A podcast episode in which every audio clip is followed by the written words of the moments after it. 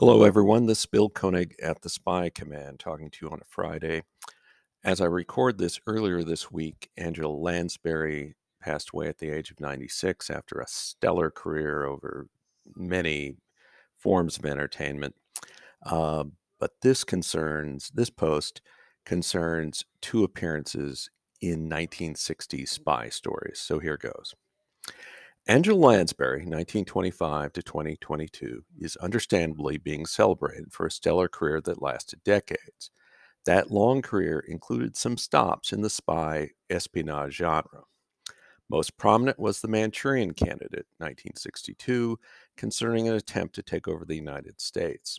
Lansbury's Eleanor Shaw Iselin is one of the plotters who is working with the Soviet Union and China. Her plan calls for assassination of a leading presidential candidate. One of the pawns is her own brainwashed son, Laurence Harvey. Lansbury received an Oscar nomination for Best Supporting Actress for her performance.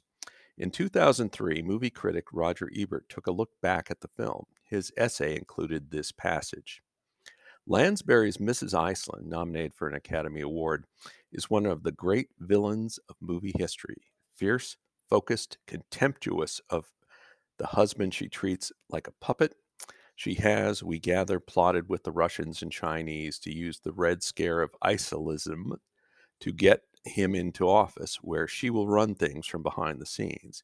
But it comes as a shocking surprise that her own son has been programmed as the assassin.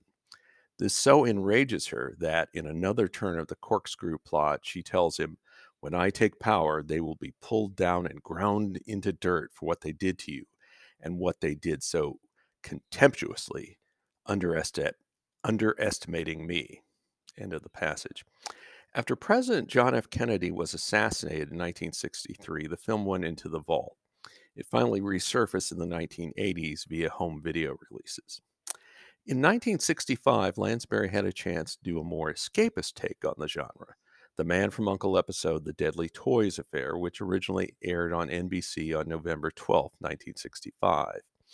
Lansbury played Elfie von Van Donk, an international star.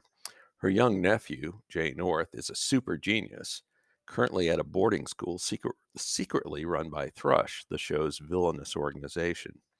Uncle is determined to get the nephew away.